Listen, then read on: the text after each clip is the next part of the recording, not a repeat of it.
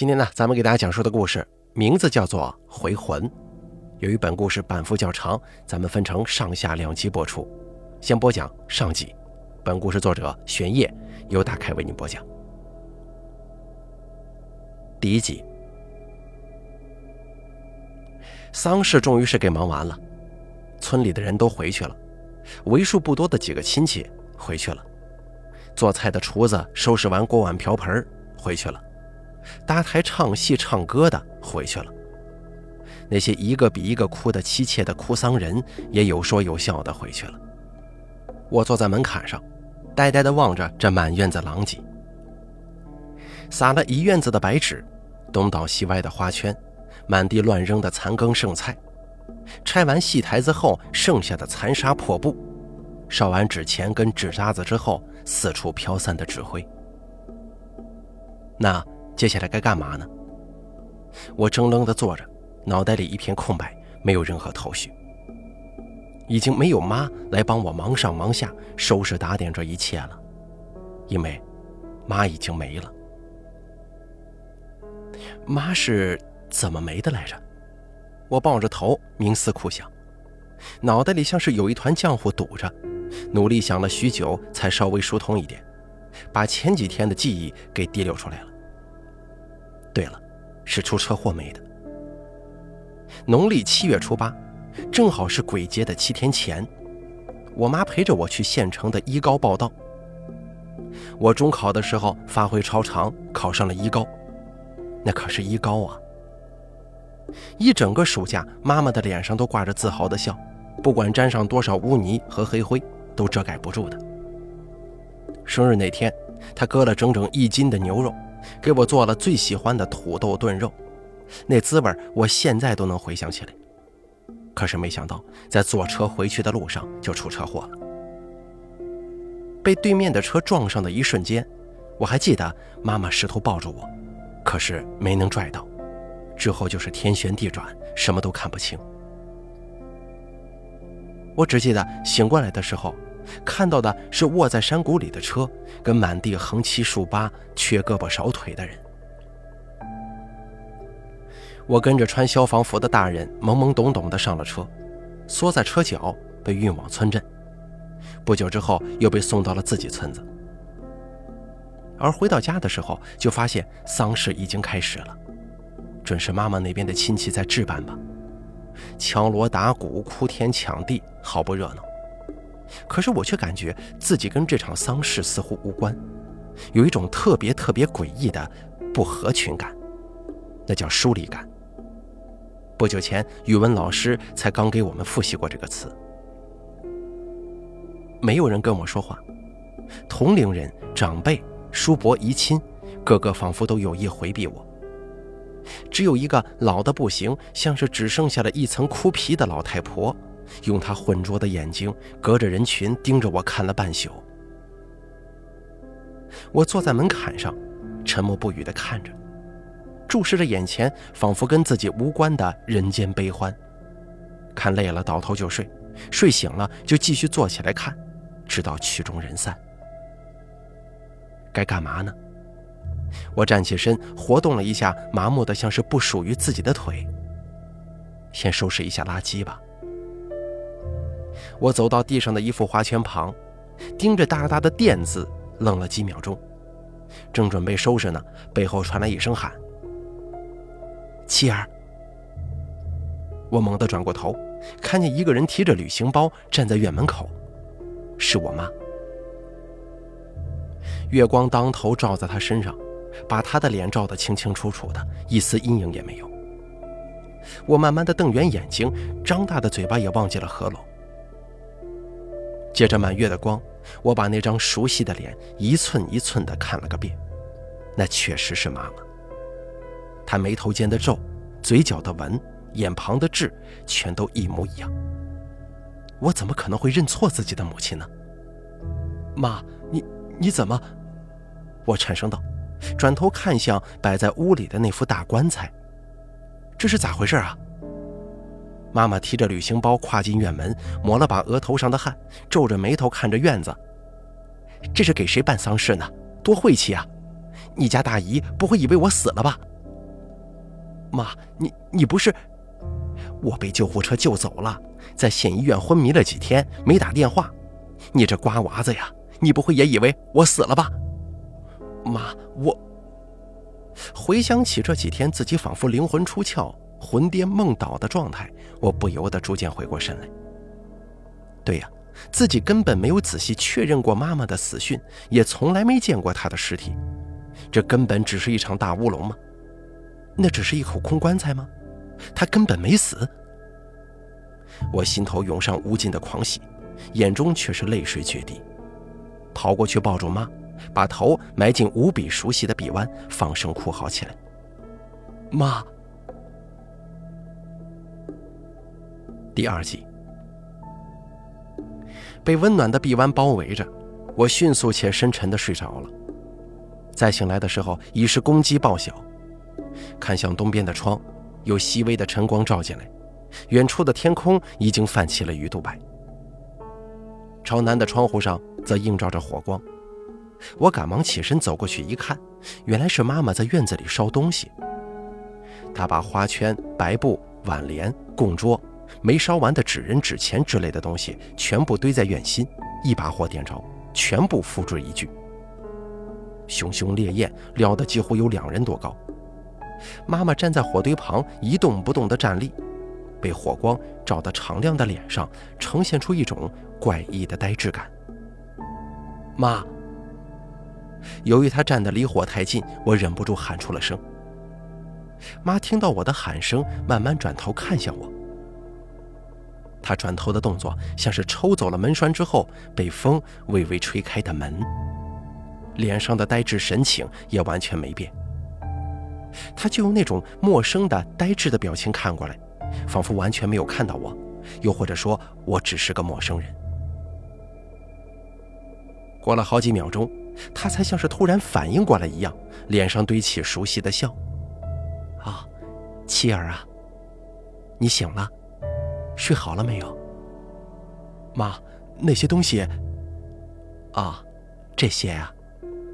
他回头看了看背后的火堆，把手中的一撮纸钱扔了进去。尽是一些晦气的玩意儿，烧了好啊。我看向火堆的最中心，那里有一坨黑黢黢的东西，被两条已经被烧成火炭的供桌给压着。我仔细眯眼看了看，发现那是他昨晚回来的时候提着的旅行包。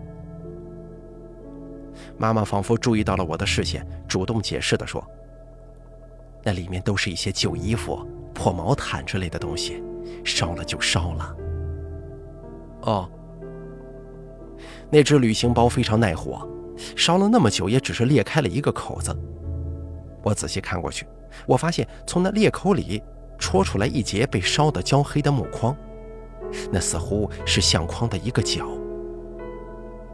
当我再要看的时候，妈妈又往火里扔了把纸，火烧得更旺了。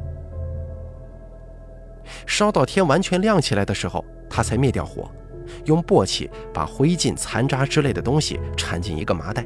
背着往后山菜园去了。我跟着过去，站在土坎下面往上瞄，发现他正在用锄头挖坑呢。他高举起锄头，重重落下，反射着冷光的扁刃深缠进土里，然后他用力往上一带，几颗翠绿的油菜混合着泥土被甩到了一旁。他一言不发地疯狂地挖着自己辛勤耕耘了半辈子的菜园。我不知道该做些什么，只能站在坎下面，呆愣愣地看他。他挖出了一个大洞，把麻袋扔进去，再草草填上，然后仍旧是沉默不语地往下走。我赶忙跑回屋里。跑过堂屋的时候，我看了看那口静静躺在阴影当中的黑漆大木棺材。我这个时候才突然发现，原本摆在棺材后面的遗照和灵牌不见了。我躺在床上睡意全无。太阳缓缓升到院门口那棵大桑树的树丫上，知了猴也开始叫唤起来。过了一会儿，有人敲院子的门。我起身一看，是大姨过来了。她手里挽着个篮子，装着鸡蛋跟馍之类的东西。我跳下床，跑出自己房间，妈妈也从自己房间推门跑出来。她伸手试图拉跑向院门的我，但是没拉住。七儿，别去啊！是大姨呀！我跑向院门，抽开门栓，推开了门。大姨，我我妈没死呢。大姨往后倒退两步，一屁股坐倒了，竹篮里的鸡蛋跟馍打翻在地，到处乱滚。她用惊恐至极的眼神来回打量着我跟我身后的妈妈。我转头向后看，妈妈站在屋门口，没有走过来，她表情冷淡，低垂着眼帘。你你，春凤啊，你这是没死？妈打断磕磕巴巴的大姨。没死，搞错了。她用低冷的声线说。大姨爬起身，跌跌撞撞地跑了。我看她三步一崴的背影，心中充满了疑虑。妈，行了，别管她，回来。他拉着我进了屋，然后默默地把早饭摆在桌子上，是两个看起来似乎发馊了的馍，跟一碟黑乎乎的酱菜。妈，大姨带了馍过来呢。虽然掉在了地上，但那白白净净的白面馍，怎么看？也比桌上的东西要好啊！快吃！妈盯着我，用不容置疑的语气说。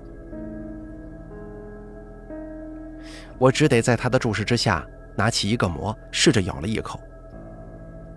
硬冷的面团进入口中之后，是根本无法用言语形容的恶心味道，酸涩苦辣，以及难以忍受的恶臭。我忍不住吐了出来。地上出现一滩漆黑粘稠的脓液，妈，这这馍……妈妈一言不发地把馍跟碟子收了起来。她的脸上带着一种我完全无法理解的表情，像是看见了什么很恶心的东西一样，极度嫌弃的表情。那表情没有在她的脸上停留太久，她很快就换上了过去的那一副慈爱温柔的笑。我跟妈妈从小相依为命，我爸在我出生之后没多久就走了，我对他完全没有留下任何印象。妈妈没有改嫁，因为不知怎么了，村里流传着她克夫犯煞的流言，还有人说她学过一些不干净的巫术，因此没有人敢娶她。她一个人耕田、打工、做家务，独立把我拉扯大。小时候的生活一直很困难，一年都吃不了几回肉。过生日的时候吃一回土豆炖肉已经是难得的大餐了，况且土豆通常都比肉多。那个时候我们苦中作乐，会玩一种叫做挖宝的游戏，其实啊就是闭上眼睛夹菜，看夹到的是肉还是土豆。我玩这个挖宝的游戏十分厉害，毕竟这个肉跟土豆的触感是很容易用筷子分辨的，所以我八成都能夹到肉。而妈妈总是夹到土豆，脸上总是挂着无奈的笑。稍微长大一点之后，我才慢慢意识到，妈妈其实也是知道如何分辨的。她脸上那份混合了无奈跟慈爱的笑，我永远也忘不掉。我不知道现在她脸上的笑跟过去的笑相比有什么不同，因为表面看起来是完全一样的。但是我总感觉缺少了一些什么关键的东西。日上三竿以后，我穿好鞋子想要出门，妈妈见状再次拦住我：“七儿，你去哪儿啊？”“妈，我去告诉村里的人呢，告诉大家你没事儿。”“不许去！”妈妈立即脱口而出，可是过了几秒钟又稍微改口了：“晚点再去。”太阳下山之后再说。晚点去跟现在去有什么区别吗？我心中再次充满了疑惑，但还是乖乖听他的话，一直待到太阳西沉、霞光万丈，这才出门。妈妈并没有跟着，她就站在屋门口，对我微笑着挥手，一点出门的意思都没有。我家的房子修在村子西北角的山坡上。我沿着下坡一路往村子中心跑，夕阳把我的影子投射在路上，拉成一条歪歪扭扭的线。我跑到离家最近的三平家，他跟他爸爸正坐在家门口的河场上嘀嘀咕咕地说着些什么。三平，三平爸，我朝他们大喊着挥手：“我妈没死呢，我妈她……”还没等我喊完，三平他爸就搬起椅子拉着他进了屋，把门给关得死死的。我待在原地愣了几秒钟，抬脚走向隔壁的张旺家。还没走过去，就看见张望他妈拉着他进了屋里，同样也是把屋门关得死死的，甚至连窗帘都拉下来了。我放眼望向下方的高攀家、星儿家，还有路另一侧的赵红家，以及极远处堰塘边的四叔家，他们的门窗都紧锁着，仿佛在躲避什么最可怕的东西。我处在路中心，望着暮灰笼罩、一片死寂的村子。往常这个时候明明是一天当中最热闹的时刻，做饭的、串门的、吵架的、唠嗑的、赶集回社、牵牛进棚的，一直会闹到八点档电视剧开播才会逐渐安静下来。我怔怔地盯着脚下的影子，许久过后，我逐渐明白过来，是因为大姨，肯定是因为她对村子里的人说了些什么。我胸中涌上了一股难以言述的痛苦感，仿佛被什么东西给堵住了。委屈、愤恨、难过、酸楚，通通堵在胸口。我回想起了小时候的事儿，回想起妈妈牵着我从村子走过时，路人的指指点点、窃窃私语；回想起她去买肉的时候，被屠夫闭门谢客、偷偷抹眼泪的样子。他们说她是巫婆，咒死了爸爸。现在他们又开始了。我转过身，埋头跑回家，妈妈就站在屋门口，披着初升的月光，微笑着迎接我。我用力扑进她怀中，眼泪瞬间就打湿了她的衣衫。妈，他们都不相信你没死，他们又欺负咱们呢。没事儿，没事儿。妈妈温柔地抚摸着我的头发。要他们相信干什么？咱娘俩好好过日子不就行了？嗯。琪儿啊，这次咱们母子俩大难不死，以后一定要好好活着，再也不分开了，啊？嗯。他又安抚了我几句，牵着我往屋里走。我一边走一边低头抹掉脸上的泪，无意之间触到脚下的地面。十五的月亮十六圆，清冷的月光把整个院子照耀得通明透亮。我发现脚下的地面，也就是妈妈刚刚站立的门口位置，有两个跟周围地面泾渭分明的鞋印。那两个印子清晰无比，鞋底的花纹都看得一清二楚。除此之外，周围也没有别的鞋印。我突然之间产生了一个几乎荒谬的想法：难道？他这几个小时就一直站在这儿，一动也没动过吗？第三集，半夜我被尿憋醒，就爬起身去小解。茅房在屋子后面，我先走到堂屋，打开灯，然后推开后门，走向茅房。经过妈妈房间的时候，突然从紧闭的窗户里听到了细微的说话声，是妈的声音。可是跟平常的腔调完全不同，低沉、阴森、凝滞，仿佛还有一些旋律，似乎是在念经或者是念诗。漆黑的夜晚，我看不清楚屋里的景象，却感觉到那些念诵正像蛇一样慢慢的缠紧我，再通过耳朵逐渐钻进脑袋。我打了个寒颤，不知道是因为被尿憋的，还是因为那些阴冷的念诵。摸到茅厕，解决了尿急以后，我走回堂屋，关上灯，快步朝自己房间走。经过衣柜的时候，我猛地刹住脚步，慢慢转头，看向嵌在老衣柜上的那面穿衣镜。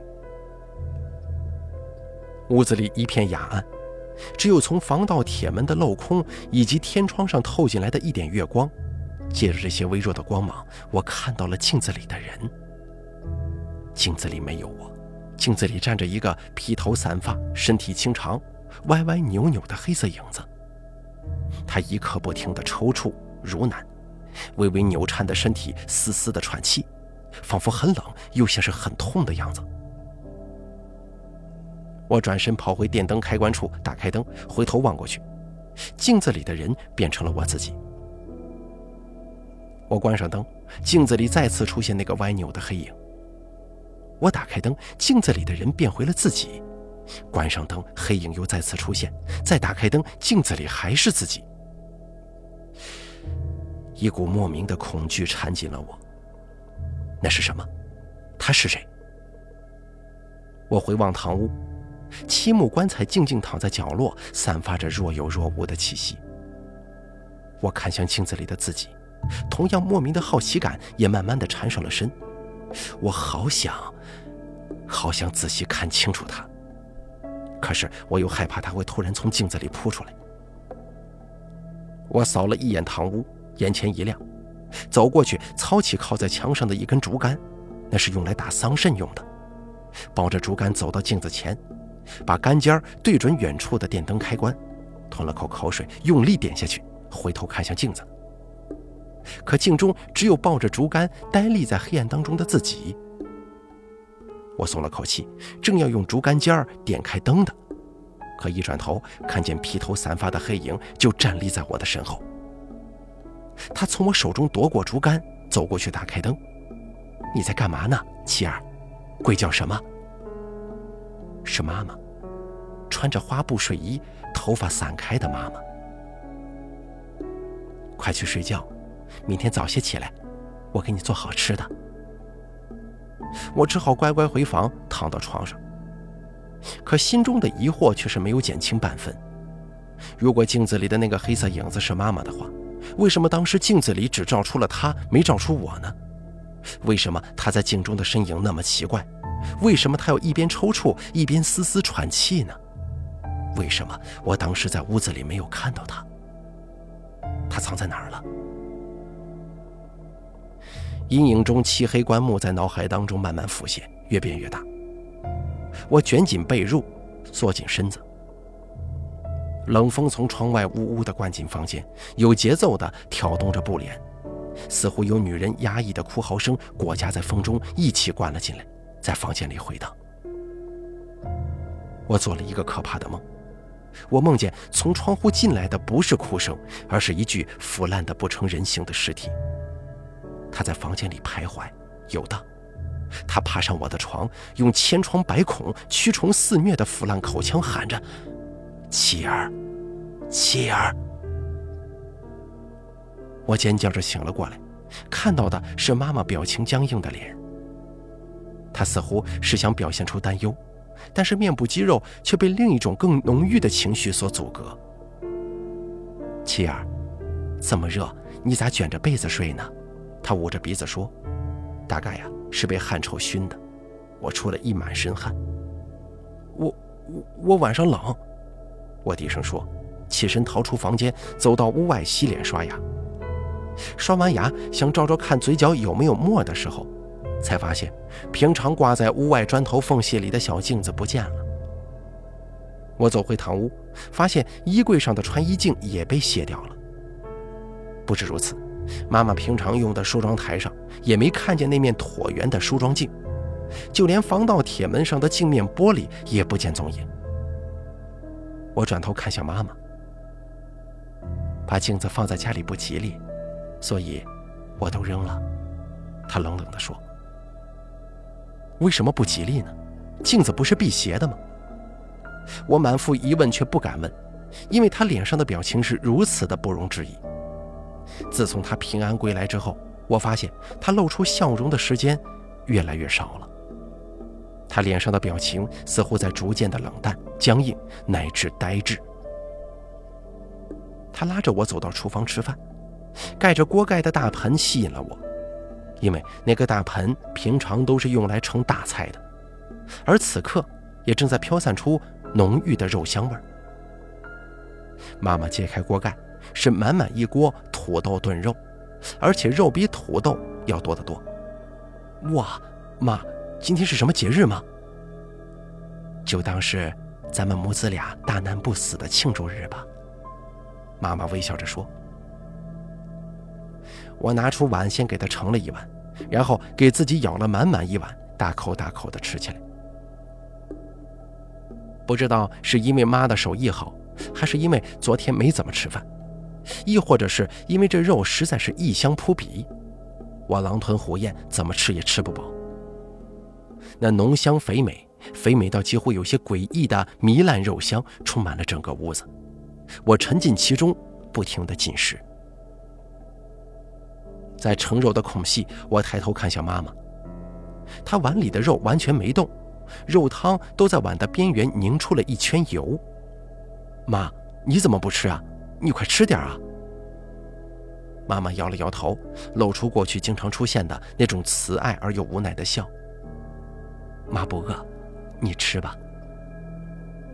我在她熟悉的微笑注视之下，吃完了整整一锅肉。打着饱嗝想要收拾的时候，被她拦下了。我来吧，你休息去。我只好捂着肚子走到院子，坐在椅子上消食。看了一会儿云彩之后，在屋角发现了妈的身影。我偏过头去看了看，妈妈背对着我，正狼吞虎咽地吃着手里的什么东西。嗨，说什么不饿呀？看起来还是饿的嘛。我心想，他难道是在吃我剩下的残羹剩饭吗？我想到这儿，心中不禁升起了几丝愧疚。过了一会儿，妈从后门走回了屋，她呆坐在堂屋的中央，盯着阴影中那口棺材看，她的表情又慢慢的变得呆滞了。妈，她没有反应。妈，要不咱把这棺材挪了吧，摆在屋里怪晦气的。我一边说一边走向她，心想这不比花圈、镜子什么的晦气的多吗？可是妈妈仍旧没回应，只是用呆滞的目光死死地盯着棺材。妈，这声喊终于激活了他，他突然转头看向我，我猛退一步。他的两只眼睛里没有黑眼仁，只有白的吓人的眼白。那确实是两只没有黑眼仁的眼睛，我没有看错。过了一两秒钟，两颗眼珠子才像钟摆一样咕噜噜地转动着。把黑眼仁从眼眶的内部慢慢的转了过来，我冷汗吟吟的慢慢后退，突然意识到是怎么回事。他猛地扭头那一下，眼珠子没有立即跟着头一起扭过来，他们仍然停在原位，在眼皮的下方盯着棺材。妈妈似乎也注意到了自己的异状，她抹了抹脸，笑着说：“妈大概有些累了。”我回房睡一下。说完，就走进了自己的房间。我走回椅子，呆呆地坐下。这到底是怎么回事？妈妈身上到底发生了什么呢？